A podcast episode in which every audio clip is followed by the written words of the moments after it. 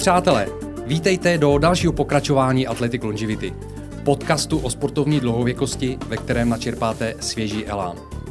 Já jsem Michal Cvetanov a jsem vaším průvodcem světem lidí, kteří odmítají přijmout věk a životní překážky jako faktory, určující, jak dlouho a jaké budou podávat sportovní výkony. Právě naopak, využívají své zkušenosti proto, aby dál zůstávali na špici. Ať je ta pomyslná špice jakákoliv, tu si určujeme každý sám. Mým dnešním hostem je novopečený šéf atletiky na Dukle, trenér nové generace tyčkařů, reprezentant Olympionik, který reprezentoval Českou republiku na třech olympiádách, tyčkař Štěpán Janáček. Štěpáne, ahoj, vítám tě do Athletic Longevity. Ahoj Michale a děkuji moc za eh, pozvání a těším se na povídání. Vítám tě, já jsem moc rád, že jsi přijal pozvání a těším se na rozhovor. Štěpáne, jaká je tvá dnešní výzva jako trenér a jaký je ten rozdíl od toho, kdy jsi závodil sám a dneska máš vlastně svěřence, o který se staráš?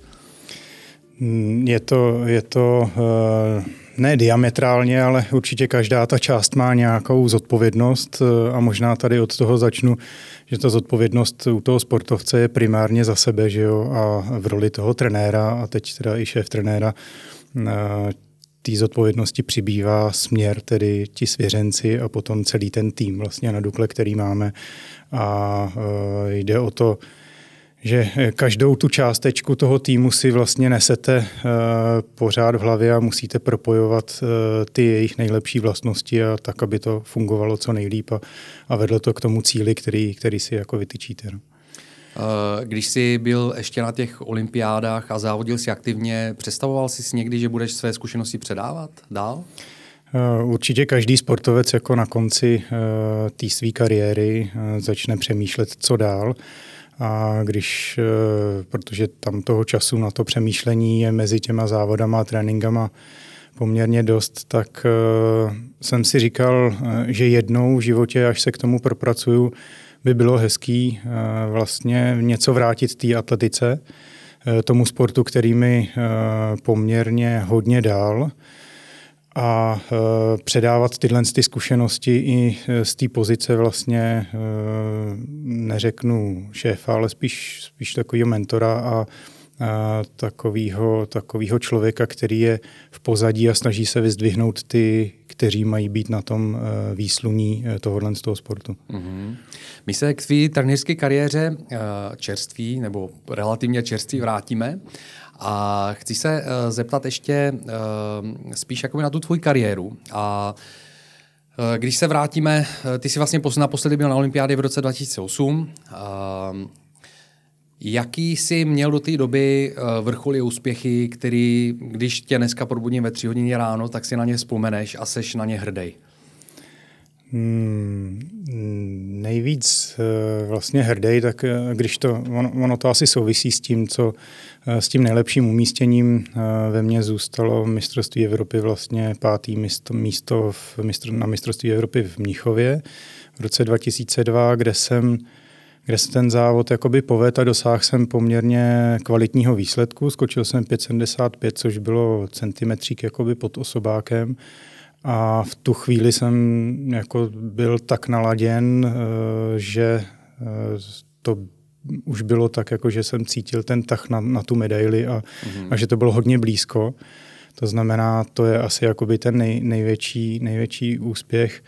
A pak z těch zážitků, eh, na který jsem hrdý, je vlastně nástup na olympijský stadion v Sydney, když jsem byl poprvé na olympiádě.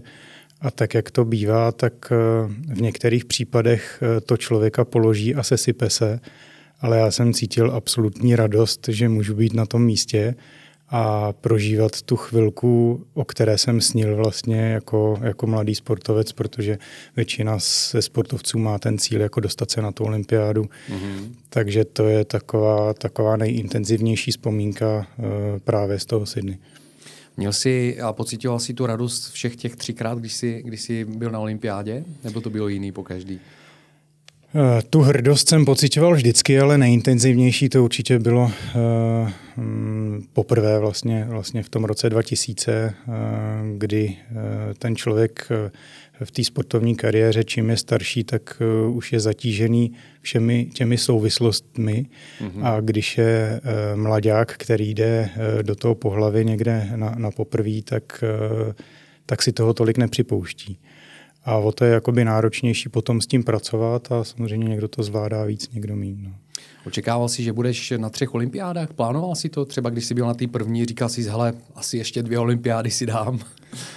Určitě, mm, nebo jsem, jsem z těch, kteří se eh, jako koukali eh, do budoucnosti a každý si asi počítá, jak ta eh, jeho sportovní dráha může být dlouhá úměrně k tomu věku, když se koukne na to, jaký soupeři s ním soutěží a v jakém věku jsou, takže jsem si plánoval, že třeba ještě jedna, ale e, nikdy jsem si třeba jako malý kluk nepředstavoval, že bych mohl dosáhnout e, toho být na olympiádě.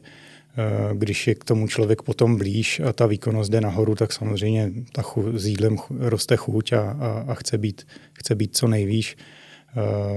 Neplánoval jsem určitě tři byl to nějaký třeba sen, ale, ale ne úplně plán. Jsem rád, že, že, že se podařilo být dokonce na třech. No. Kolik ti bylo na té poslední olympiádě? Na té poslední to byla 2,8, uh, to znamená uh, 31. No. 31 let. Uh, jakým způsobem, nebo jak, jak vnímáš sportovci, kteří se dostanou třeba čtyři, pětkrát na olympiádě? Hmm. Uh, o čem to je? Jako, jakým způsobem člověk, který, který jako dělá ten sport prostě 20 let a je mu už 35, skoro 40, jak si může udržet tu formu, aby se dostal jako opět a opět na té olympiádě? Hmm. Já eh, v těch posledních letech eh, pozoruju to, že tato to není vlastnost, ale, ale eh, tenhle ten děj jako se, se, se děje eh, vícekrát a, a sleduju, že jsou eh, sportovci, kteří jsou schopní vydržet i do 35, dokonce za 35, těsně před 40. Záleží o tom, jaký je to sport a jaká je to disciplína. Ale když beru atletiku, takže těch dlouhověkých tam je tam malinko přibývá. Mm-hmm. Dokonce i, i v České republice jsou, jsou závodníci, eh, kteří si dělají osobáky vlastně e, ve svých 630 letech, třeba Honza Veleba, teďko si zaběh na 60, úžasný hlavý osobák. A e, takže sleduju, že to jde. A abych se vrátil teda k té otázce, e, já jsem mám, mám pocit, že to je samozřejmě jednak o tom, co vám je dáno jako geneticky a, a do vínku, aby to tělo vydrželo, protože i to je součástí toho talentu vlastně to, aby e, to tělo se vyrovnávalo s tím tréninkem a pak je to o vedení toho tréninku a o tom přístupu toho samotného sportovce, aby udržel to tělo a, a vlastně i hlavu, aby fungovala na téhle úrovni po delší dobu. To znamená, já jsem měl třeba štěstí na to, že jsem měl trenéra, který e, netlačil na pilu moc brzo a vlastně jsme ten trénink fyzický jako přizpůsobovali tak, aby to e, toho sportovce tedy mě nezničilo. Mm-hmm. Na druhou stranu by mě zajímalo taky, eh, do jaký roli, vlastně do jaký míry hraje v tom jakoby nějaký pocit právě té radosti, jak si říkal, že Eh, na olympiádě si pocitoval obrovskou radost, že jsem si na tom místě. Eh, dokáže se člověk přenést eh, přes, přes to, že třeba ten sport ho už přestane bavit, ale chce v tom nějakým způsobem z jiných důvodů pokračovat. Slučují se tyhle ty dvě věci dohromady? Určitě díky za, za tohle tu otázku a za to doplnění stoprocentně s tímhle s tím souhlasím, že je strašně důležitý, když ten člověk Eh, cítí, že ta činnost eh, ho naplňuje. Že to nejsou třeba jenom ty závody, ale že to je i ten proces, prostě, který je eh, v tom každodenním trénování. Samozřejmě s tím souvisí prostředí, nejbližší okolí, to znamená eh, partneři na tréninku, v osobním životě. Všechno tohle se podílí na tom, jestli ten člověk eh, pořád bude mít radost vlastně z toho, co dělá. Mm-hmm. A to není jenom ve sportu, že jo, to víme oba dva, že, že to je právě, že si vybíráme ty činnosti, které nás těší v tom životě a pokud tomu tak je, tak ten život je kvalitnější a, a, a splňuje ty veškerý uh, pozitivní vlivy vlastně na to naše tělo i na, tu, i na, ten, i na ten stav naší mysli, abychom byli schopni předávat to pozitivní dál. Takže určitě souhlasím s tím, že je důležitý pečovat i o to, aby člověk cítil pořád radost z toho, co dělá. Jak ty si to měl v těch 31 letech, kdy jsi končil? Uh, skončil si kvůli tomu, že už z toho nepocitoval tu radost, anebo si cítil, že fyzicky už uh, jako na to nechceš dál do toho investovat tu energii? Jak, jaký jsi to měl? Já jsem to měl uh, asi tak, že, že se to jako naplnilo. Uh, začal jsem vlastně s tím jakoby profi tréninkem, když budu říkat, uh, tak kolem 19 let, kdy jsem vlastně uh, byl ještě vícebojař, desetibojař a uh, tam začal ten trénink vlastně v 19 už, už mít parametry jako toho profi. To znamená, že od 19 vlastně do 31, tak, eh, tak to tělo něco, něco snese a už jsem cítil, že, že prostě to není, není ono. A i když bych chtěl v té hlavě, tak, takže třeba jsem měl, už jsem cítil, že koleno, kyčel trošičku už jako dosluhovali takže jsem spíš jakoby z těchto těch důvodů se rozhodl to, to ukončit. No. Mm-hmm. Um, ty jsi, ty jsi vlastně uh, končil, končil, když ti bylo uh, jedna, 1,30, ale uh, neskončil si jakoby ze dne na den. Že jo? To je vlastně věc, jako, která nějakým způsobem postupně se jakoby v té hlavě rodí. Uh, jako, co, co, co následovalo potom, když se rozhodl, že vlastně jako odcházíš? Bylo to postupný nebo, nebo jak, jak to probíhalo, ten proces? Mm, já jsem se vlastně domluvil eh, na Dukle, protože jsem celý život vlastně byl na Dukle od svých eh, žákovských let. Atletiku jsem začal dělat na Dukle eh, a kromě nějakých hostování jsem celý život vlastně reprezentoval Duklu a, a jsem její odchovanec, na což jsem hrdý. A ten, eh, ten moment jakoby toho odchodu asi začal tím, že jsme se eh, poslední rok eh, dohodli na tom, že budu pomáhat svýmu trenérovi Slavovi Paterovi na, na vedení té skupiny, protože nás bylo hodně, byla to úspěšná skupina, byli tam, bylo nás asi šest jako lidí, kteří, tři holky, tři kluci, kteří jezdili na ty světové akce. A to znamená, byl jsem jakoby asistent trenéra, mm-hmm a ten poslední rok jsem, jsem teda se snažil ještě se sám zúčastnit uh, posledního mistrovství Evropy, protože jsem uh, měl takový svůj příběh, tři olympiády, uh, mistrovství světa už se nezvládl tak, tak třikrát, tak, tak ještě třikrát mistrovství Evropy, aby tam bylo, mm-hmm. aby, to byly, aby, byly, aby byly ty trojky jako uh, hotové, ale to se nepovedlo. A tím, že uh, možná i, i na Dukle jako bylo cítit, že Eh, mi neprodlouží eh, vlastně úvazek, to znamená, musel jsem potom hledat i nějakou variantu, jak jít dál a jsem eh, vlastně vděčný za tu příležitost, že jsem nezůstal úplně v tom prostředí jako jenom té atletiky a mohl jsem z toho vykročit, byl jsem pořád u sportu a našel jsem cestu vlastně v projektu Roberta Změlíka, což je teda taky olympijský vítěz mm-hmm. z deseti boje v Barceloně 92 a ten rozjel právě vlastně aktivaci jakoby mládeže a pohybu eh, v České republice. Funguje ten projekt do dneška? Ano, ano. Jsi do toho angažovaný? Eh, v projekt eh, byl jsem ještě do nedávna, vlastně do listopadu, než jsem, než jsem nastoupil na Dukle jako uh, vedoucí atletiky, tak uh, jsem byl v týmu Saska olympijského víceboje, uh, který má pod svými křídly právě tu část od znaku všestranosti. Eh, Štěpáne, ty jsi zmínil, že do 19 let eh, si byl uh, vlastně bojař, jo, jestli jsem to pochopil správně. Ano, ano. Uh, jak došlo k tomu přechodu právě jako specializaci na, tu, na ten skok o tyči? A tak co k tomu vedlo? Vý, výrazně tím, že jsem měl trenéra tyčkařského, mm-hmm. uh, takže Sláva Patera, to je, to je matador a, a blázen vlastně do, do tyče.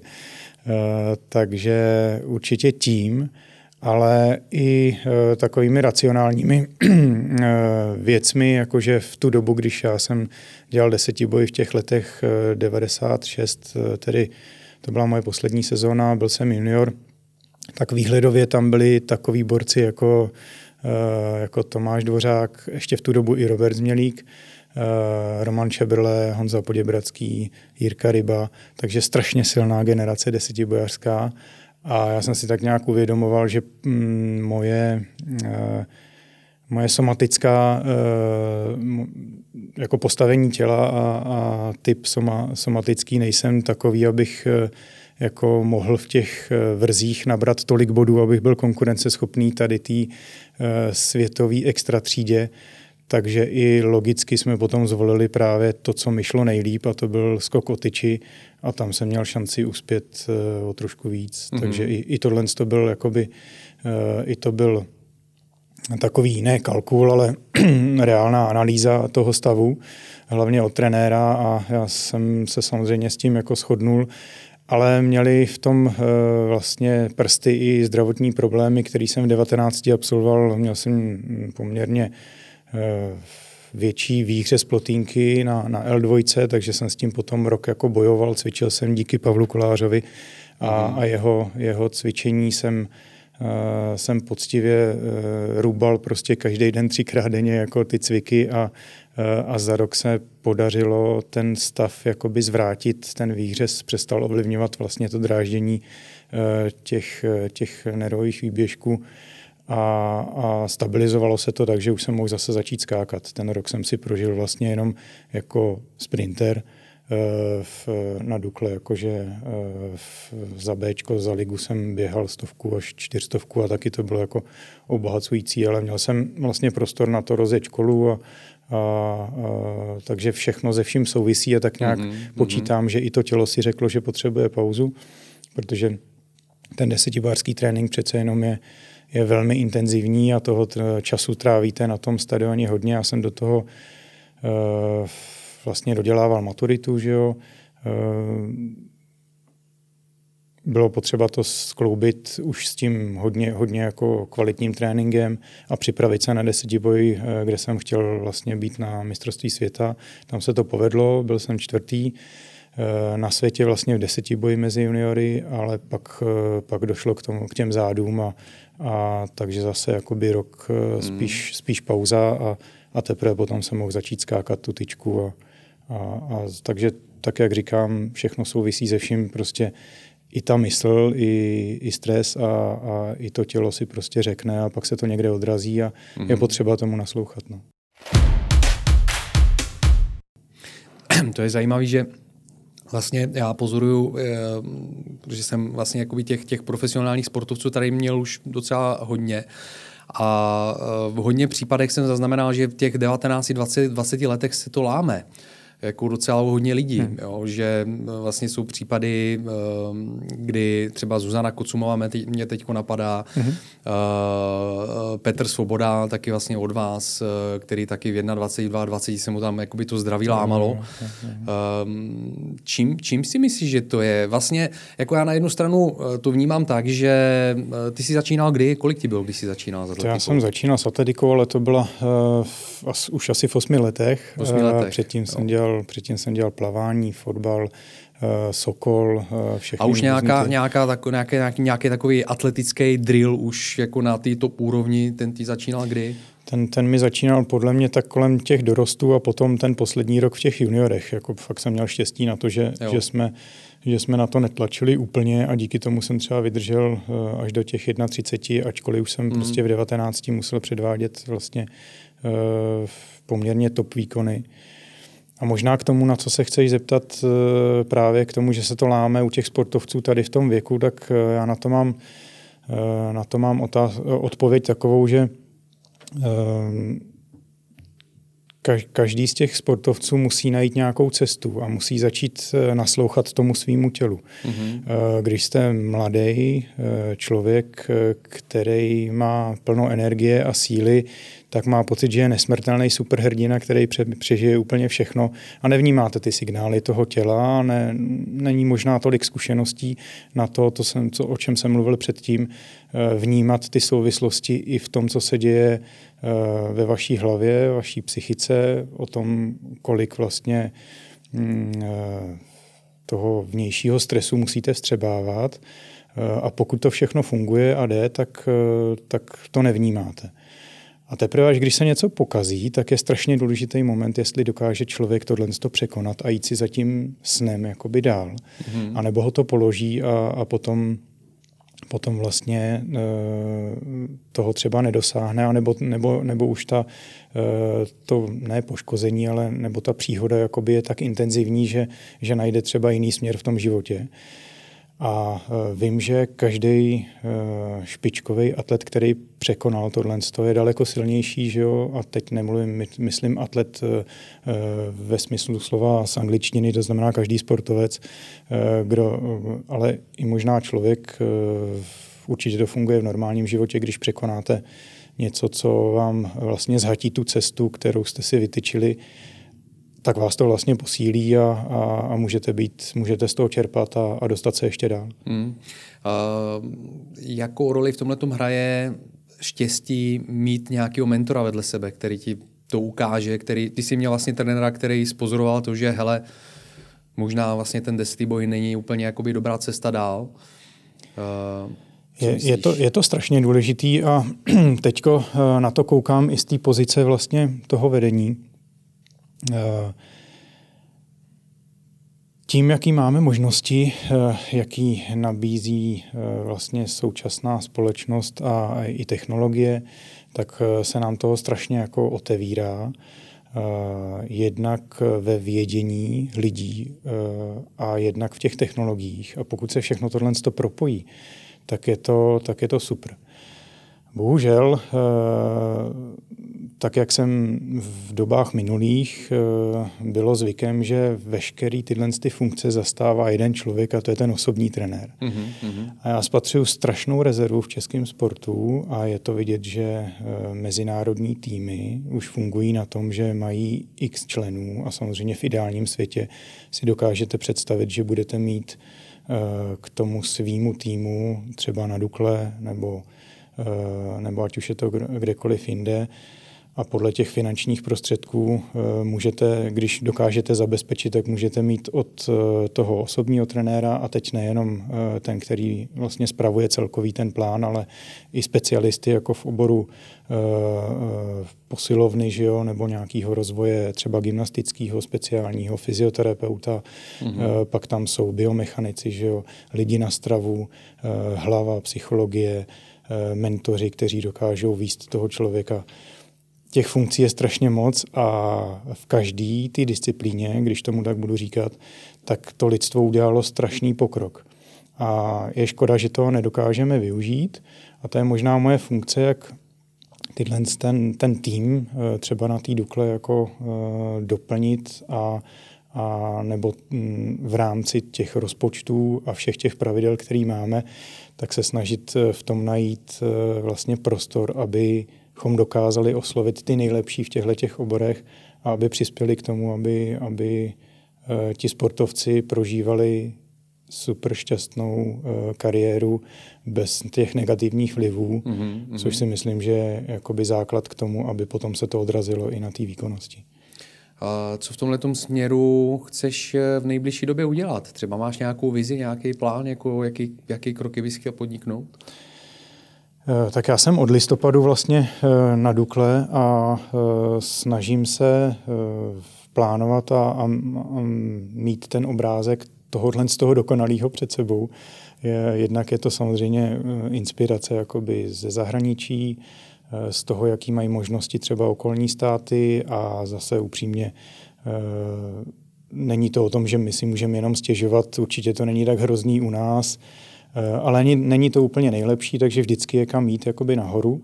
To znamená určitě na západě a, a třeba v Americe na univerzitách jsou, jsou někdy dál, v něčem dál, v něčem zase jakoby jsou, jsou za námi.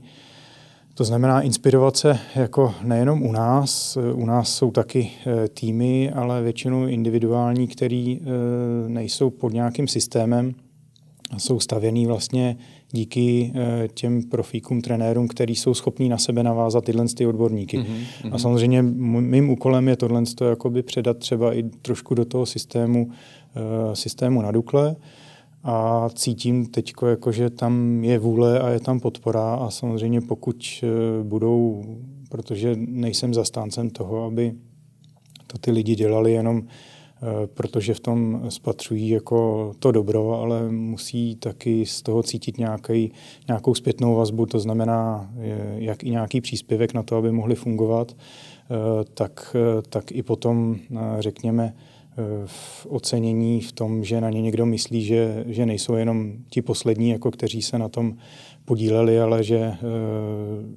že to je prostě jeden tým a, a, a tu zásluhu má samozřejmě každý článek z toho týmu. Ehm, máte na Dukle nebo plánujete využívat eh, třeba nějaký právě mentální trénink, eh, nevím, nějaký Eh, NLP techniky a podobně. Já jsem tady měl pár, pár koučů, kteří pracují právě se sportovci, ale pochopil jsem to, že je to spíš jakoby individuální, že to není jakoby na klubové úrovni. Co si tady o tomhle směru myslíš? Myslíš, že to, že to je nějakým způsobem pomáhá? Plánuješ něco v tomhle duchu?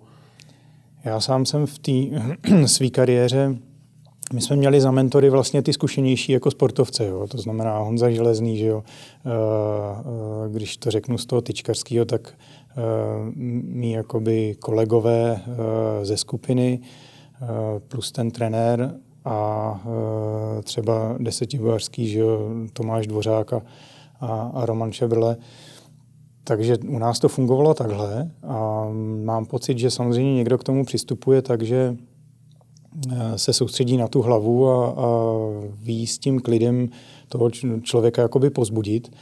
A teď se z toho stala disciplína vlastně samostatná, to je to, o čem jsem mluvil, že, že každá ta část vlastně toho sportovního výkonu se strašně jako posunula a je možný z toho něco vzít.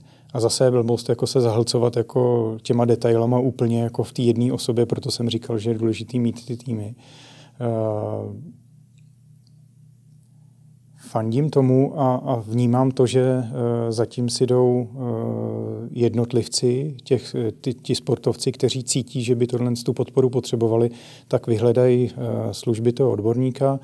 Je super, že na úrovni i třeba Českého olympijského výboru funguje spolupráce právě s, s těmi odborníky. Martin Doktor odvádí v tomhle tom jako perfektní práci, že se stará o to eh, přispívat vlastně tomu sportovnímu prostředí právě nabídkou a, a eh, třeba i ohodnocením těch, eh, těch nebo navázáním těch odborníků na, na ty kruhy a tím to potom poslat do toho, do toho prostředí. Takže zatím musím konstatovat, že to funguje na té individuální úrovni. A je to vyloženě o tom, jak, jak, jak jsme schopní jako eh, ty lidi, tak jak jsem říkal, třeba odměnit a, a nebo je vyzvat, aby v tom viděli ten smysl na té klubový. Samozřejmě byl bych rád a, a hledám k tomu cesty, jaký, jaký v tom systému jsou, protože samozřejmě ještě uh, vím, jak, vím, jak to funguje uh, v českém sportu a, a je potřeba udělat trošku jako uh, renesanci v tom, v tom nastavení právě abychom dokázali ty prostředky dostat i k těmhle těm lidem. No. Ve svém podcastu pravidelně zmiňuji komraterapii a není to náhoda. Na základě vlastní dlouholeté zkušenosti jsem přesvědčený o tom, že komra dokáže velmi efektivně podpořit sportovní dlouhověkost. Sám používám komra 12 let a za tu dobu jsem spolupracoval i s mnohými sportovci a komra se pro ně stala jejich osobní rehabilitační pomůckou, kterou dlouhodobě používají. Kdybych to měl vysvětlit eh, velmi zjednodušeně, komra podporuje přirozené regenerační schopnosti buněk, jejich metabolismus, tvorbu energie a mezibuněčnou komunikaci. Díky tomu z komra můžete sami a efektivně pomoct svému tělu při řešení zánětu, bolesti, při regeneraci zranění nebo k posílení jeho obrany schopnosti. Z dlouhodobého hlediska tak podporujete své tělo v tom, aby se lépe zotavovalo ze zranění a z běžného potřebení a udrželo si schopnost podávat maximální sportovní výkony.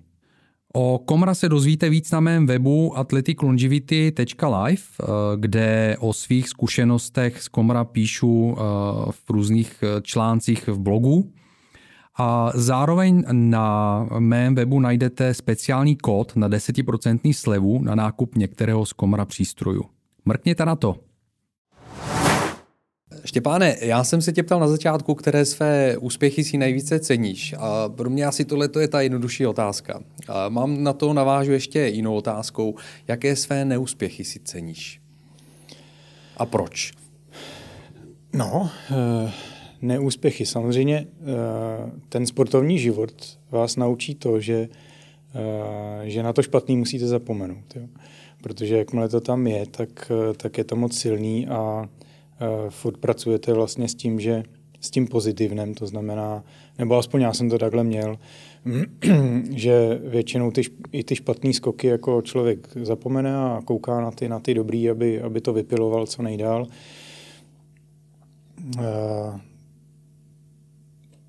neúspěchy jsem tře- jako určitě vždycky jako velikánský zklamání, když eh, se cítíte připravený a neprodáte to. Jako to, je, to, je, to je to nej, nej, nejšílenější. Mě se, takže vlastně ta moje cesta byla trošku dlážděná těma neúspěchy a občas tam něco jako vyskočilo, e, možná, že třeba to bylo jako by moje maximum, i když v tu chvíli si si nepřipouštíte, že to bylo maximum. Já jsem nikdy neměl představu, jako že jsem člověk, který je schopný jako zvítězit třeba na olympiádě a možná to byla chyba, ale eh, pak už jsem tomu začal věřit, že můžu mít třeba nějakou medaili z Evropy a takovýhle, ale jako byl jsem vždycky jako realista. To znamená, že většina těch, eh, těch závodů, aspoň v té atletice a v té tyči, je, je prostě o tom, že se vám to nepovede a musíte hledat tu cestu, kdy se vám to povede. Takže takže to, že jsem na olympiádě vlastně nikdy nepostoupil do finále, mě strašně štvalo. Eh, a že se to nedařilo i na těch dalších akcích, tak to, to vždycky je jako frustrace. Takže to je asi jakoby to, k čemu míříte a pak se to nepovede. Takže všechny ty neúspěchy naopak eh, je důležité potom jako si vyhodnotit a, a nějak, nějak to posunout, aby, aby člověk se na, dozvěděl něco o sobě, co ho nastaví do toho módu, aby, aby byl schopen prokázat nebo pře, e, zrealizovat to, na co trénoval a, a, a aby to klaplo prostě v, ten, v tu jednu chvíli. O to víc možná já e, z té pozice právě, to musím říct, že spíš toho neúspěšného, tím že, tím, že nebyla vlastně medaile kromě těch univerzitních. A to nechci, aby to znělo tak, že nejsem hrdý na, na, to, na, na to, co jsem Eh, co jsem jakoby v tom sportovním životě dosáhnul. Ale je to, je to o tom, jak, jak se prostě člověk dokáže tady z toho uh, poučit a vlastně najít si ten, najít si ten systém, uh, aby se dokázal dostat do toho stavu, že, že, to, že ten výsledek dokáže prodat. Jo. Mm-hmm. A já mhm. jsem uh, strašně obdivuju lidí, kteří to dokážou vlastně opakovaně a dokážou, eh, dokážou ze sebe vyždímat to nejlepší v ten, v ten daný, okamžik. Eh, u, to, u té atletiky je to měřitelný prostě jednoznačně v tom, v tom výkonu, eh, v čemž je to jakoby jednodušší a, a mně se to asi povedlo fakt jenom dvakrát, třikrát, to znamená na tom mistrovství Evropy v tom Mnichově 2002 a předtím vlastně dvakrát na univerziádě, kde jsem byl druhý a, a poměrně jakoby dobrým výkonem. Zase to bylo 5,70 a jako mladý ve 22 5,60.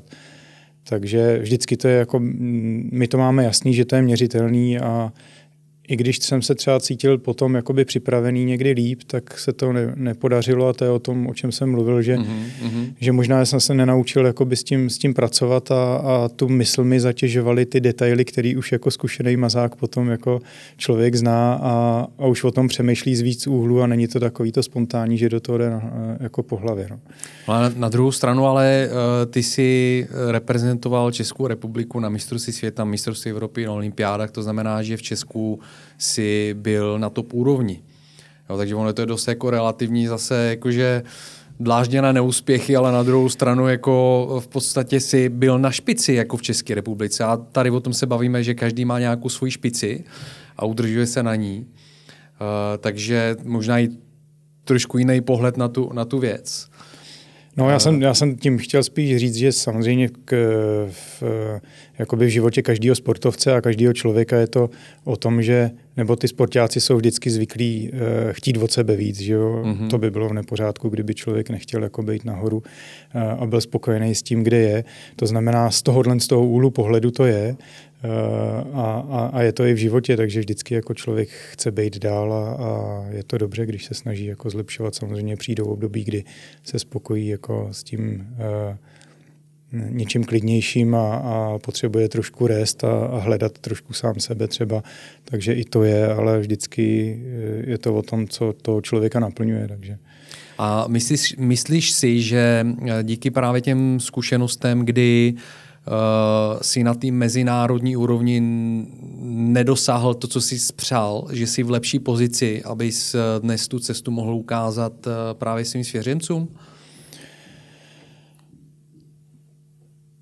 Určitě je to, je to já, já vždycky říkám, jako, že jsem strašně rád, když nejsem úplně uh, na výsluní a být jako, jsem, jsem rád, když můžu ty lidi jako podporovat a, a možná právě v tom mi jako by strašně sedí ta role toho trenéra a, a, a jsem rád, když, když můžu jako pomoct těm lidem a, a nebejt, nebejt prostě jako už, už je tlačit jako by z tady, z tady ty, z téhle pozice. Uh, to znamená, je to, je to jakoby pro mě je to lepší a, a mám pocit, že eh, je dobrý se inspirovat, to znamená uh, mít pohled i toho člověka, který dosáhnul jako ten úplně top a v týmu na Dukle máme tyhle ty lidi mm-hmm. a jsem, mhm. na to, jsem za to strašně rád. A nejúspěšnějším trenérem vlastně teďko je Honza Železný, že jo, protože jeho lidi uh, oštěpaři prostě vozí ty jediný atletické medaile. Uh, ty nejvyšší teda. Takže je inspirativní eh, s těma, s těma lidma spolupracovat mm-hmm. a právě z tohohle z toho pohledu naopak eh, využívat jejich, hm, jejich zkušeností. A naopak je zase důležitý naslouchat i třeba těm trenérům z mládeže a vidět, jaký je ten problém a možná se vrátím k tomu, o čem jsme mluvili, jako že ten, ta krize třeba nastává u těch, u těch uh, sportovců 18-19, tak možná tam jsem nedopověděl ten svůj pohled, uh, že je důležitý a už to víme, jako pracovat s tou mládeží tak, aby byli schopní uh, v tom pozdějším věku třeba tenhle ten trénink jako vydržet mm-hmm. a připravovat je na to, ale ne tím, že na ně naložíme, ale že že to půjde všechno jako postupně a, a, a ne, že ty tréninkové metody uh, se začnou aplikovat eh, příliš brzy, ty speciální a, a bude tam chybět právě ta široká uh, všestraná vlastně vybavenost toho člověka a tím nemyslím jenom fyzická, aby byl schopný potom v průběhu toho sportovního života, když to vyjde a dostane se na ten top, aby s tím byl schopný pracovat. To mě navádí uh, na téma uh, učení se pracovat a naslouchat svýmu tělu. A, což já vnímám jako, jako velmi důležitý. A já jsem eh, nedávno měl v podcastu jako hosta Martina Černohorského, což je člověk, který Eh, kdysi aktivně na vrcholové eh, úrovni plaval, pak eh, vlastně dělal triatlon, byl vrcholovým manažerem a teď momentálně je průvodcem duší. V podstatě pomáhá lidem, aby hledali, hledali nějaký hlubší uh, smysl života a, a propojení se životem. A bavili jsme se právě o tom, jestli k němu chodí vrcholoví sportovci. A on říkal, že ano, chodí na ty jejich semináře, workshopy a retreaty, které dělají a že je zajímavý uh, sledovat to, že uh, když právě uh, naučí toho sportovce, aby se propojil uh, se svým tělem na nějaký hlubší úrovni, tak najednou ten vrcholový sportovec, on to takhle říkal, zjistí, že má tělo. Hmm. A začne vnímat bolístky a pocity, které do té doby nevnímal. Někdo, někdo se může úplně z toho zhroutit, protože hmm. vlastně do té doby se snažil spíš žít mimo to tělo aby, aby právě mohl překonat ty nároky, hmm. který hmm. na hmm. ten vrchový sport staví na ten organismus, což pro mě bylo překvapení, protože já jsem to vnímal spíš tak, že člověk, aktivní vrcholový sportovec se snaží právě jakoby s tou bolestí aktivně pracovat a nějakým způsobem spíš uh, i překonávat vědomě, než se odpojit od toho těla. Hmm. Jak tohle to vnímáš ty a jak jsi to měl během své kariéry, nebo jak to sleduješ vlastně i u těch lidí kolem tebe? Jsou vrcholoví sportovci propojeni se svým tělem, nebo spíš právě žijou mimo to tělo, aby nepocitovali tu bolest z těch vrcholových výkonů? No, určitě to je jako disciplína a sport od sportu. Uh, že asi triatlonista nebo uh, vytrvalci nebo, nebo lidi, kteří běhají laktátový nebo mají to, mají to zatížení prostě, kde se tvoří uh, hr, hromada jakoby těch nepříjemných pocitů, tak, uh, tak asi trošičku musí žít jakoby mimo, mimo, to tělo, aby dosáhli toho, toho absolutního vrcholu, protože uh, každý jsme jakoby stavěný uh, jakoby přirozeně k tíhnem jakoby k pohodlnosti a samozřejmě tohle je vystupování z komfortní zóny a, a, a tím se člověk jako samozřejmě dostává dál. A, ale je to, Někde to je asi jednodušší, někde s tím, někde s tím tam, kde je víc té techniky, tak si myslím, že je daleko důležitější to, o čem mluvíš právě, eh, cítit ty bolístky a, a, a ty signály ze všech eh, částí těla, eh, veškerý, veškerý souvislosti. Takže pokud jde o technické sporty, tam, kde je koordinace a tak, tak si myslím, že to je strašný přínos. Mm-hmm. Naopak právě třeba, a to je teď jako jenom můj pohled, mm-hmm. není to opřený o žádný studie, ale, ale eh, a naopak právě jakoby při těch, eh, při těch sportech a, a disciplínách, kdy si musíte hrábnout jako na absolutní dno, tak, eh, tak je občas jako potřeba, abyste byli jako mimo, protože to eh, vědomě jako ne, nezvládnete. No. Mm-hmm. Aspoň takový z toho mám pocit. Jako. No. Jo, jo, že jako jo. i v té atletické přípravě prostě jsou, je, je část, jako když jsou objemové tréninky a to vám nechutná, že jo, někde, jo, že jako naběhávat, jako dostávat se do těch, do těch stavů, e, samozřejmě s tou trénovaností, jako je to, cítíte ten progres, ale někde to prostě jako musí, musí se zmáčknout. Já třeba v tom stavění toho tréninku se snažím dbát na to, aby právě ty lidi se jako nedostali do toho, že jim to strašně nechutná, jo? Že, že, mm-hmm. že, že tam ne, nebude žádný ten pík, jako že zmáčkne člověk, já si to můžu dovolit, protože trénuju skokotyči, jo? Ale, a, a že to může být zábava, protože ten trénink je jako široký, e, máme tam gymnastiku, že jo, běhají, e, posilujou, prostě e, je to hraní s nějakou technikou, ale jsou, jsou disciplíny a sporty, kde prostě to tělo musíte ždímat daleko víc. Že?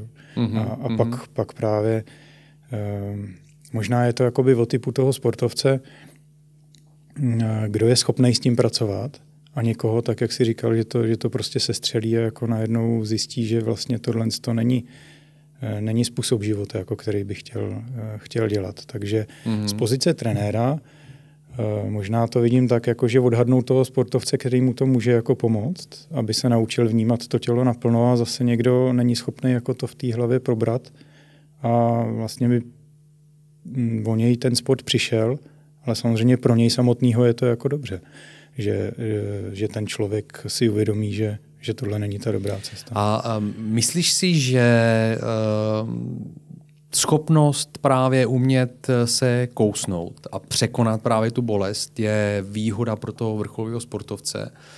A nebo je cesta i skrz to, že třeba člověk, který eh, nechce jít přes určitý hranice, protože to nesouzní s jeho náturou, je i tam cesta, jak vlastně jakoby se dostat stejně jakoby na nějaký, na nějaký vrchol? Já to Nebo vidím... je to opravdu o tom, že ne, musíš jo, se kousnout jo, ne, a jít přes? Já to chápu, je to, je, je to potřeba chápat eh, v souvislosti v čase. Že jo? Mm-hmm. Ten mhm. sportovní život je nějaký a je poměrně rychlej. Máte na to většinou někdo 10, někdo 15, podle, když jsou to střelci třeba, kteří, kteří dokážou eh, vydržet díl, nemají to zatížení to, toho těla takový, takže tam je to 20 třeba let.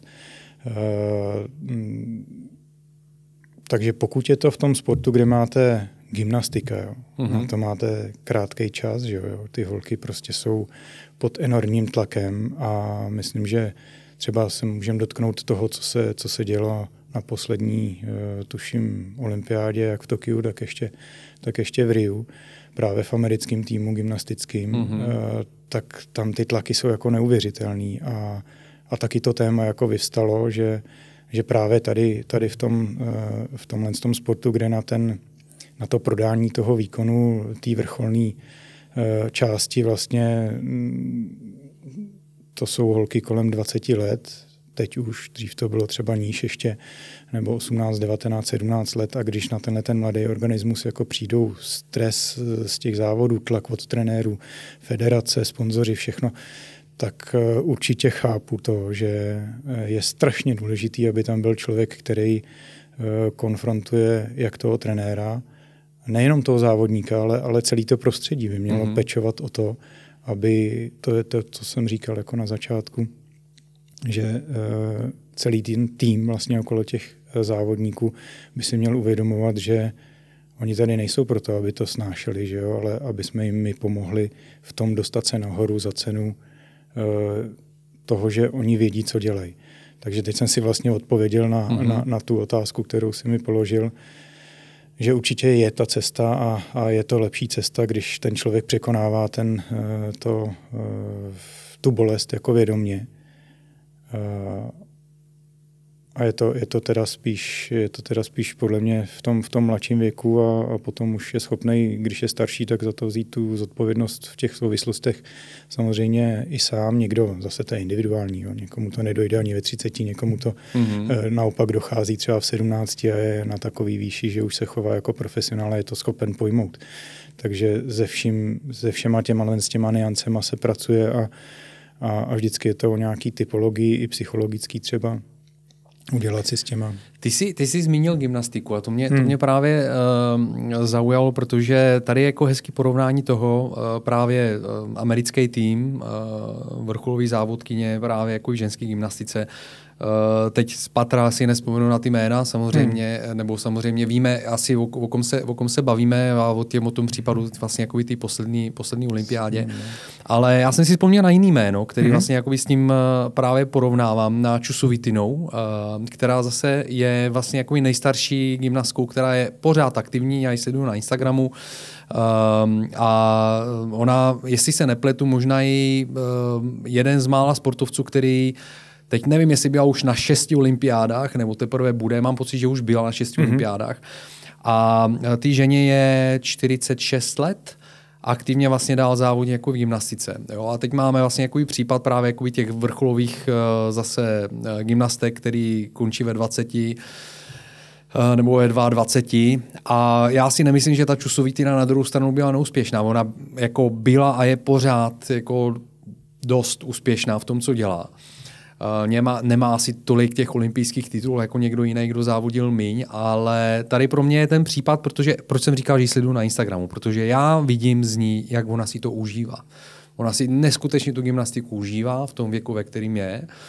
Uh, vidím v tom sám trošku sebe, protože stejně si tu gymnastiku na svý úplně mega amatérský úrovni užívám, ale prostě já jsem rád v, v hale a ona, tam, ona to má podobně. A na druhou stranu právě vidíme sportovce, právě jako ty vrcholové americké gymnastky, které byly během několika let totálně vyždímaný a pak došlo k takovému zhroucení, že a, a vlastně nemohli už jakoby dál pokračovat a byl z toho škandál mm, velký a podobně. Jo. Takže tam vidím právě jako tenhle ten rozdíl v tom, v tom přístupu a zase zpátky k tomu, eh, k té radosti z té činnosti. A, a možná právě eh, zase moje odpověď na tu otázku, na kterou se, jsem se ptal, že když eh, je určitá hranice, za který, když se člověk vlastně jako mm, opravdu pokračuje, pokračuje v tom chtít se kousnout a kousnout a kousnout, že najednou zase z toho mizí jako ta radost. A to je ten prvek, který docela velký, do velké míry vlastně dává tu energii tomu člověku právě, jako, aby pokračoval. Hmm jo, v tom sportě. Já absolutně souhlasím a, a mluvili jsme o tom na začátku, že, že ta radost jako tom, co člověk dělá, tak prostě je klíčová, aby, aby vedl eh, pozitivní život. A jo, znám a viděl jsem ten příběh, nebo ne příběh, ale, ale zaregistroval jsem tuhle tu Čusovitinou, jo. gymnastku vlastně, hmm. Rumunka, že jo, tuším. Uh, není Rumunka, není Rumunka. Ne, teď nevím, jestli Kazachstan nebo Azerbejdžán. Myslím, že Azerbejdžán, ale nejsem super, ne, Kazachstan. Mož, Kazachstan. Možná, že to je strašně, Kazachstan, strašně jakoby inspirativní a že mm, jako díky za to možná se kouknout na ten celý její příběh, mm-hmm. protože určitě musela zažít jakoby ten přístup, který byl dřív jako eh, třeba v tom východním bloku, směr jako z Ruska, že jo, a, a plus, eh, plus teda to mělo i, i v České republice samozřejmě holky jako byly zavřený celý rok v Nymburce a makali jenom na tomhle. Takže mm. tohle to ona určitě zažila. Mm, no už 100%, a... tak závodila, závodila jo, že to, že, době No přesně tak. Takže, svaz. takže byla, byla prostě Eh, vystavená určitě tomu systému, který byl spíš o drillu a o tom, že se nikdo nikoho neptal, jako jestli proč má o gram navíc, ale prostě ano, jako ano. je drtili jako na, na plnou páru a co je tou energií, co jí žene jako dál a, a má to ráda. Jo. Takže to jsou takový dva, dva kontrasty, že ten člověk určitě zažil jako to, to že se ho nikdo neptal, jako jestli, jestli je spokojený s tím, co dělá a, a, a třeba to naopak jako ona cítila, že furt je to jako by ta správná, správná cesta. Ale znám Možná to zucelilo zase na druhou stranu. Jasně, no, jasně. Protože mě to zase připomíná jinou, nebo jiný, jiný přirovnání je to, že Třeba když eh, člověku je 19 a skončí střední školu a eh, doma to mají nastavený tak, že hele, jdeš na vejšku. Jo? Prostě vyber si, jakou vejšku jdeš a, a je směrovaný nějakým, nějakým směrem hmm. životním a potom uh, lidi, kteří ve 40 se rozhodnou, že chtějí studovat vejšku, ale to už je jejich rozhodnutí. A myslím, že to studium je pak je úplně něčím jiným, protože a tady je to podobný. Uh, ta čusovitina, podobní sportovci uh, třeba jsou v 45 jako aktivní, protože chtějí, ale nikdo je do toho nenutí a tam je ten rozdíl potom té vyspělosti, podle mě. Hmm. Jo. jo, jo, jako krásný příklad toho. No, jako, hmm. asi, asi by bylo super jako si s ní popovídat co jako za ty léta cítila a co jí vlastně... Jak se to měnilo vlastně jako i v té hlavě? A... No přesně, neskutečně jako odkaz si myslím právě to, o čem se teď bavíme, aby ty sportovci byli schopní jako pokračovat dál. Ale myslím, že, že když by si sem dostal Jardu Jágra třeba, tak, tak to taky asi možná. Pracuju na tom. Pracuju na tom. um, Mně ještě vlastně v souvislosti s tím napadá, napadá jiná věc. Často se se sportovci bavím o tom, jakou roli právě hraje talent a jakou roli hraje v tom umět se do toho kousnout nebo zakousnout a prostě jít, jít právě jakoby eh, do toho drillu. A super příkladem pro mě je eh, Lukáš Konečný, boxer, který jsem tu taky hmm, měl. Hmm, hmm, hmm. A ten, ten říkal o sobě, že neměl žádný talent na box, ale měl talent a má ho do dneška vlastně jakoby kousnout se hmm. jo, a jít, jít právě jakoby do toho drillu a překonávat sám sebe. Jo, hmm. a, hmm. a v tomhle tom, eh, on na tom vlastně postavil celou tu svoji kariéru. Uh, zažil jsem si s ním trénink, uh, kde jako teda to bylo hodně, hodně drsný a on mi říkal, hele, to bylo tak 25% toho, co jsem já dělal jako kdysi, takže jako síla. A jak to vnímáš ty, jako ta role právě talentu a umět jít do toho drillu? Jaký je poměr toho úspěchu tady na těch mezi těmi dvěmi prvky? No, tak když to řeknu tak, že to záleží kam se ten člověk vždycky jako dostane. Jo. Eh, v té atletice zase jednoduše měřitelné disciplíny, to znamená, pokud je to člověk, který jako atakuje světový rekord, anebo ho vytvoří, tak si myslím, že tam jako se musí sejít v obojí, že to nejde jenom vydřít, jo? že to musí být předpoklady teď jako postavení těla, že jo, správně nastavený klouby, mm-hmm. mentální vlastnosti k tomu právě o tom, o čem jsme se bavili předtím, prodat to ve správný okamžik, eh, mít štěstí na lidi, že jo, zázemí, eh, ve, trenérský vedení, mít tu odvahu jít tou cestou jako po svý linii a nejenom naslouchat. Že jo. Tohle to všechno k tomu jako patří a když, když se to sejde, tak jsou lidi schopní posouvat ty rekordy jakoby dál. Mm-hmm. A pak je samozřejmě část jakoby těch lidí, kteří jsou medailoví, a, a tam už si myslím, že je schopný, jako, že člověk dosáhne jenom tím, že se kousne, respektive, že trénuje víc než ty ostatní. Jo. Mm-hmm. Ale samozřejmě všechno souvisí, souvisí se vším. Mm, když, eh, když budu trénovat 24 hodin denně, tak asi nebudu mít čas na regeneraci. A, mm. jo, takže je, ne, není to jenom takhle jednoduchý. Takže je to o tom naučit se poslouchat svý tělo a to pokud si naložím, eh, tak ale umět se z toho jako zvednout, a, protože zase bych se nerad vyvaroval tomu, že jako aby, aby z toho vyznělo, že lidi, kteří makají prostě víc než ty ostatní, takže toho můžou dosáhnout víc. Není to, to, to, tak, to tak je, ale není to garance. Hmm. A zadřít se umí každý blbec. Jo. Hmm. To znamená, vždycky tam musí být to B, eh, musíš eh, makat, ale potom taky nechat to tělo a i tu hlavu posunout se vejš. Jo. To je ta super kompenzace, s kterou se furt pracuje mm, mm. A, a posouvat se nahoru. Ale věřím, a možná jsem to třeba nezažil jakoby díky tomu eh, té disciplíně, kterou jsem dělal, že ta hlava je neskutečná a že vás dokáže jako posunout eh, hodně nahoru a, a to, o čem mluví Lukáš, tak je právě tenhle ten příklad, že, eh, že byl prostě zabejčený a šel si zatím jako bulldog a, a makal víc než ty ostatní a zvládnul to jako vlastně díky té hlavě. Jo. To, mm. to tělo dostávalo na, eh, na frak vlastně díky tomu, že a, a toho posouvalo vejš, a, ale zvládnul to tak, že, mm, že ho to nepoložilo. No. To, je, mm. to je velká síla. No.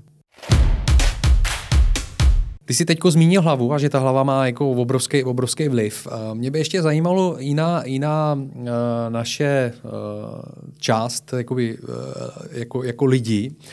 A, a to je, um, nebo já nevím, jestli je to součástí nás, ale součástí našeho života, jo, našeho bytí.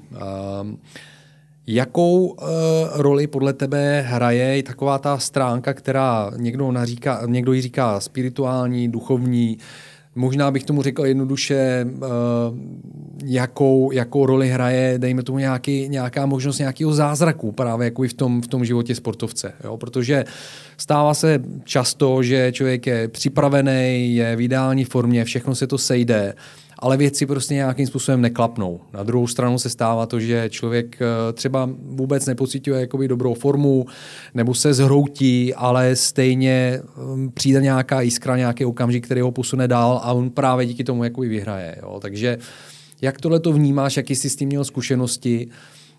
Um, hmm. Strašně, strašně, strašně dobrá otázka, jako uh, líbí se mi. Hromada úspěšných lidí uh, Hmm. vnímá tuhle tu stránku, jak si řekl, našeho bytí. Jo. Mm-hmm. Někdo to má jako boha, že jo? Někdo, někdo to má jako, že, jako, že věří v, sám v sebe, že jo? někdo věří v rodinu, někdo věří v, v přírodu a, a tak. Někdo věří v mimozemšťany a, a je to, určitě to je taky velká síla, která dokáže zázraky. A, a vím, že kolikrát eh, se člověk jako nespolíhá, ale, ale že mu z toho pomůže právě tato schoda všech těch okolností, kterou řídí někdo nebo něco v nás a, a jde tomu vlastně ten člověk sám jakoby naproti. To znamená, pokud ten člověk nevěří v něco takového a to už si definuje sám v sobě, tak asi je poloviční, jako mám pocit, jo? Že, že pokud, pokud to bere jenom tak, jak jsme se teď bavili, jako že má ten vytvořený tým. A, technicky. A technicky přesně. Hmm. Takže tam chybí, chybí tenhle ten jako vyšší cíl a, a ten je strašně důležitý. A když ho ten člověk v sobě nemá, tak si myslím, že to nikdy jako neklapne a necinkne. No. Hmm. Že, že to, že, mm, tak jak jsem říkal, že jsem se nejlíp cítil právě jako nabitej a, a, a že to vyjde, jako že to víte dopředu skoro že jste v tom, jste v tom nastavení té mysli, eh, hlavy i, a podřizujete, vlastně dokážete ovlivnit i to okolí, tak, tak jsem měl třeba v tom, v tom Mnichově. A, a pak to prostě nějak jakoby vyjde v ten, v ten nejlepší váš úspěch a e, určitě toho součástí je i ta víra v to, kam směřujete a že, že, že, že se spojí nějaký síly, které existují ještě mimo nás. No. Mm. A jakou roli v tomhle hraje nějaký rodinný zázemí? Uh, určitě silný. Já, já, já můžu říct jakoby svůj případ. Já jsem vlastně vyrůstal ještě za, za komunismu, že jo? Uh, rodiče táta i máma nás jako eh, vlastně, když jsme navštěvovali kostel, tak eh, ne, že bychom byli věřící, mm-hmm. táta je křtěný, máma ne teda, mm-hmm. takže tam to bylo trošku, ale, ale chodili jsme na procházky, že jo, normálně na Pražský hrad, svatý vít. A já jsem vždycky cítil, že, jako, že, že mi tam je příjemně, jo, že, že něco takového, jako, že, na, že na mě působí, že jsem s tímhle s tím jako neměl problém, že bych se cítil svázaný eh, eh, těma předsudkama jakoby eh, v nějaký víře. A potom, když jsem si vzal vlastně gražu, tak manželku z Polska, mm. kde, kde, ta, kde ta víra vlastně je, je daleko silnější ještě, ano, ano. tak tak, tak to mám jakoby postavený úplně stejně a, a je to tak, jak jsme říkali, že každý to má zakotvený jako v něčem jiném, ale určitě všichni víme, že existují uh, síly a vlivy, uh, které nás v tom životě někam navedou a, a je dobrý jim naslouchat. A mně se strašně líbilo třeba uh, letos, když po mistrovství Evropy Bára Špotáková dosáhla vlastně na, teď už můžeme asi říct, svoji poslední medaili bronzovou v tom Mnichově letos, pardon, loni teda 2022, No, tak právě zmiňovala tyhle ty okolnosti, že eh, najde nějaký předmět, eh, že se ty střípky jako eh, podílí, že, jim, že dávají ty signály, že by to mohlo být dobrý. Jo? A je strašně mm-hmm. důležité, mm-hmm. jestli ten člověk jako tyhle ty signály uh, přejde, anebo si je vezme a dokáže proměnit něco v nějakou tu sílu, která ho ještě jako dobije a, a, a pak to i třeba přes uh, v, absolutně jako materialistický a vnější e, překážky, třeba Mirka Knapková v, v Riu jako a její, její medaile, tak e, taky byla předtím mm, je hromada sportovců, kteří před tím výkonem měli nějaký problém, jako fyzický, reálně, jako, že by to zabalili a nejradši ten závod nešli, ale dokázali uh, Eh, v tu chvíli jako sebrat tu sílu od někud, jiné, mm, od někud mm. a, a proměnit to vlastně v ten úplně nejlepší výsledek. Takže to je strašně taky silný hlava plus tohle to. Teď otázka, kde je ta hranice, jako kde je ta hlava, jestli si za to můžeme sami, anebo za to můžou ty okolnosti, které nás provádějí a, a který třeba máme nastavený v nějakým svou, svým životním příběhu, eh, kam máme dojít, jestli to dokážeme ovlivnit my, anebo to ovlivňuje někdo za nás, to je jako vždycky pěkný téma. To je asi individuální potom, jak, jak, jak kdo má nastavený, mm-hmm. jo, ale jako pro mě, pro mě um, Obecně já hodně se právě jakoby snažím bavit se sportovci o tom, ehm, co jim ten sport dává víc než jenom nějaký fyzické naplnění. Právě hmm. jakoby to naplnění, hmm. to, i to eh, nejenom mentální, ale právě jakoby duchovní. Jo. A pro mě čím dál tím víc jako se sport a pohyb stává to, že to je pro mě nějaký propojení právě s nějakou jako mojí vnitřní hlubší podstatou, protože mm-hmm. pro mě je hodně důležitý ten pocit toho, um, já nevím, vytržený z té každodenní reality a, a možná ono je to velmi jednoduchý. Jako pro mě se čím dál víc ten sport stává hrou. Mm-hmm. Vrací se k tomu, co pro mě byl vlastně, když mi bylo, já nevím, 15, 20, kdy opravdu jsem šel do haly si zahrát a dneska si to uvědomuju.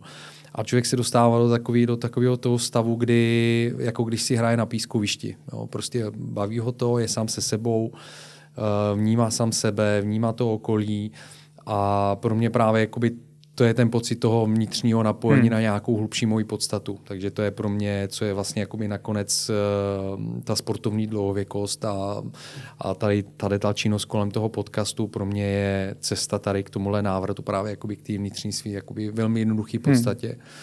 kterou mi zprostředkovává pohyb. Tak mm, a, a, absolutně krásně řečený a já to jakoby vnímám to samý. Eh, když, když sečtem o všem, všechno to, co jsme jako, o čem jsme povídali a, a tak, tak, jak říkáš, když si to člověk jako dokáže teď už po těch zkušenostech jako spojit, tak eh, vlastně je to to spojení eh, toho flow, jak se říká, že, jo, toho, že se koncentruješ na ten daný okamžik, je to spojení toho, že třeba Eh, někdo chodí do kostela se modlit, ale někdo chodí do, do té gymnastické tělocvičny, že jo, uh-huh. a tam prostě je sám ze sebou je uh, sám propojený s vesmírem nebo s něčím a, a, a naplňuje ho to, takže pokud člověk najde nějaký tyhle ty věci, které si uvědomuje a dokáže realizovat a ještě o to lepší je, když je to v tom sportu a dělá něco pro to, pro to svoje tělo, tak je to úplně to nejlepší a, a, a a, a musím říct, jako, že díky za to, že, že si tohle to řekl, protože to je, jako, že to vnímám stejně. No. Je to, jo, je to jo, prostě jo. dobré. Protože my jsme se, my se, bavili jsme se hodně o tom, úspěchy, neúspěchy, sportovní kariéra a tak dále, což je, což je vlastně jako jedna, jedna oblast právě jako toho sportu, kterou zkoumám ale kde mě to opravdu jako víc táhne, je jako v čem je ta podstata, proč lidi vlastně se hýbou, proč hmm. vlastně by chtěli dělat sport, co je k tomu jako nejdřív eh, jako za prvý vlastně jako přivedlo. Vidím to i na svých dětech. Eh, samozřejmě vždycky tam je, tam je taková ta ambice, jakože hraju fotbal, chci být jako Ronaldo nebo jako Messi, hmm, hraju hmm, hmm. basket, tak chci být prostě uh, jako, jako um, Curry a, a podobně, LeBron. Ale začínalo to tím, že jenom chci kopat do toho míče, no, chci mít z toho tu radost. A asi, asi právě jako jak, jak ta kariéra stoupá, tak lidi víc a víc se ponořují do, ty, do těch ambicí, které vychází spíš jakoby z toho hmm. racionálního přemýšlení. A potom možná ke konci ty kariéry uh, právě to je ta čusovitina, jako víc a víc se vracíme k té podstatě, proč jsme začali jakoby hmm. dělat hmm. vůbec ten, ten sport na začátku. Jo. A... Jo, jo, určitě, určitě to je potřeba jako konfrontovat s tím ty sportovce a, a čím dřív se tohle to naučí, tak, tak, je to, tak je to lepší. No. Já jsem, já jsem se tě chtěl ještě zeptat na, na jinou věc, ta je možná jako víc technická, ale protože jsi eh, jeden, jeden z mála uh, sportovců, který zatím tady u mě byli, který používali uh, komraterapii, hmm. o které já se často bavím právě uh, jako vůbec obecně se sportovci, protože pro mě komraterapie je způsob, vnímám to dlouhodobě vlastně na sobě, protože ji používám přes nějakých 10-12 let, jak si prodloužit právě jakoby tu schopnost být aktivní mm-hmm. jo, a zůstat na nějaký úrovni, kdy to tělo ti mm, dovoluje to, aby si užíval ten pohyb aktivně. A my jsme se kdysi seznámili tak, že ty jsi měl uh, problém s kyčlí, mm-hmm. jestli si pamatuju v té no, době. No. Uh, myslím, že tam byl nějaký zlatý stav, stav, stafilokok a tak. A, a vím, že ty si používal komraterapii mm-hmm. v té době. Uh, řekni mi nejdřív, jaký bylo to zranění, jak, jak, který mm-hmm. jsi měl, jak se to stalo a jakou tu roli, jakou jsi měl zkušenost právě jo, s komraterapií?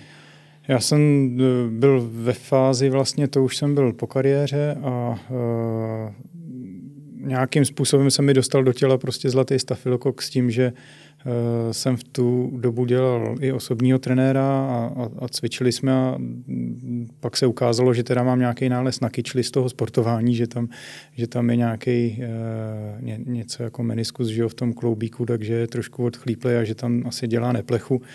A samozřejmě mm, si to těl, v tom těle si ten stafilokok najde tu, tu slabou část nebo zrovna jako, že, že jsem mi prostě, měl jsem zánět jakoby kloubu mm-hmm. kyčelního, což eh, vrcholilo nějakýma horečkama, pak jsem se musel odvíst sám jako do, uh, protože jsem nechtěl obtěžovat ostatní, tak jsem se odvezl sám jako do, uh, z dovolený na, do nemocnice, kde jsem zůstal asi, asi týden pod antibiotiky, aby to ze mě vyhnali a to byl asi nejhorší možný pocit jako potom, když jsem se vracel Eh, jak, jak ve vás ty antibiotika nadělají prostě jako šílenou paseku, než se hmm. s tím to tělo jako vyrovná, tak, tak eh, vím, že i tam jsem se v nemocnici setkal eh, se sestřičkou, která mluvila o tom sebeléčení a o tom, že člověk svojí hlavou dokáže ovlivnit i to, jak, jak rychle se jakoby uzdraví. A, takže to, to, to, jsem, to jsem taky vnímal, že prostě když tomu člověk eh, začne propadat, tak, eh, tak to není dobře, že jo, a, a vždycky musí válčit a naopak, naopak to chtít řešit jako a teď nejenom mechanicky zvenku nebo nějakýma práškama, mm. ale hlavně v sobě. Tak to, eh, to, to je jakoby strašná síla a ke komraterapii jsem se dostal vlastně tím, že jsme se, mm, nebo přes komra jsme se poznali. Ano, ano, ano. A, a strašně díky, že jsem ji mohl využívat a, a byl to jako super, super zážitek v tom pozorovat, jak se to jakoby lepší. A teď uh, je, je to jakoby souhra samozřejmě toho, že člověk se soustředí na to, aby to bylo lepší mm-hmm. a, a uh, tomu, že, že, že jako reálně jsou pro ty tkáně jakoby poskytovaný veškerý, veškerý podmínky, které nabízí právě komraterapie, to znamená ta kombinovaná te, terapie, že jo. Ano, ehm, ehm, a, a, a tím vlastně vytváří ty podmínky, aby ten hojivý proces jako byl urychlený a, a byl dobrý. Takže určitě je to o tom jakoby pečovat o svoje tělo eh, jak mentálně, tak, tak i fyzicky právě tím pohybem. A, ale pak já, já, to, já jsem to měl teda tak nastavený, že, že jsem řešil ten problém jakoby, no, mm. s tou komorou a moc mi to pomohlo, že, že jsem se jako dostal rychleji na zpátek a, a, a ta noha vlastně teď, nebo ten kloup jako funguje a, zatím ho nemám umělej, takže... To je tak, dobře. No, takže, tak ačkoliv třeba už moji vrstevníci někteří ano, ale uh, věři, věřím tomu, že, že je možný jako i za pomocí komonoterapii jako se prodloužit, prodloužit vlastně funkčnost všech těch našich našich kloubíků, svalíků a, a, a přispívat k tomu, k té regeneraci. No. No ty, jsi, ty jsi říkal zajímavou věc, že jsi potkal tu sestřičku, která vlastně hmm. tě nabádala k tomu, že je to uh, otázkou jako příjmu ty zodpovědnosti za, to, hmm. za, ten, za ten vlastní zdravotní stav a toho rozhodnutí vlastně, že ano, já se vyléčím hmm. nebo já se budu léčit. Uh, to si myslím, že, že je jedna z nejdůležitějších vlastně jako věcí. Uh, Potom, jakou modalitu jakoby používáme, to si myslím, že je jenom eh, jakoby prostředek k tomu právě, abychom napomohli vytvoření toho hmm. prostředí v tom organismu, k tomu, aby to naše rozhodnutí vyléčit se mohlo zafungovat i na té fyzické úrovni. To je právě jako, jakým způsobem funguje komra, nejenom komra, ale i jiný neinvazivní terapie, hmm. které podobným způsobem vlastně jako podporují to tělo.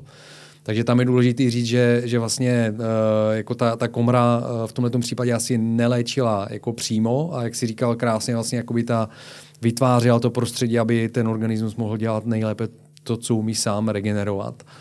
A, a vlastně jako pomohla, pomohla hmm. nějaký, s nějakým impulzem do toho. Um, takže, takže já, jsem, já jsem moc rád, že, to, že samozřejmě ti to v té době jako pomohlo a chtěl jsem se na to zeptat, protože máš jako přímou, přímou zkušenost s tím. Um, a jak, jak, jak říkám, já jako komora používám dlouhodobě a pocituju to, že obecně vděčím do velké míry vlastně tomu, že jsem pořád jako v poměrně hmm. dobré formě, hmm. díky tomu, že se starám o svý tělo i pomocí právě jako i komraterapie. terapie.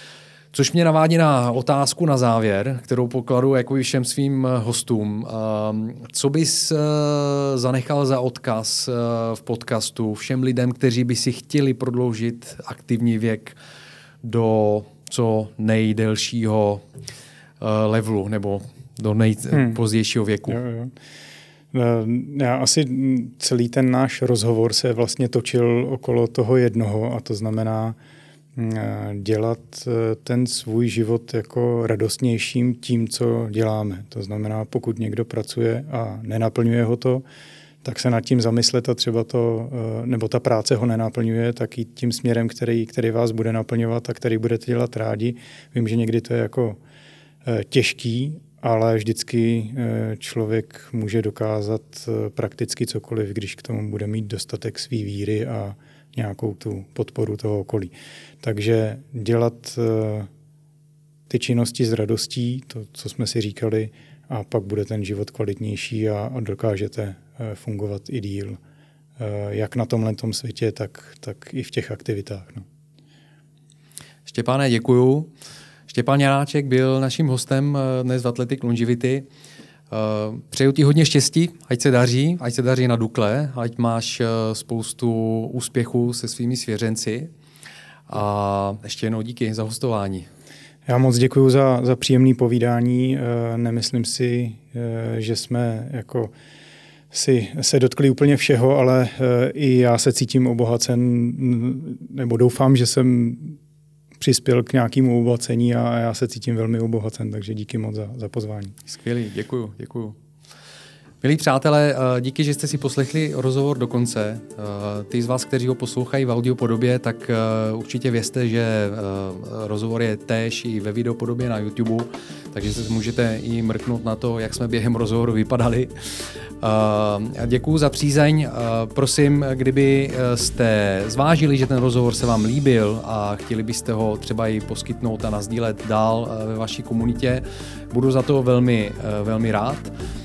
Jinak e, určitě se přihlašte k odběru jak na YouTube, tak i na dalších podcastových platformách. E, podcast je na Spotify, je na Google Podcast, Apple Podcast.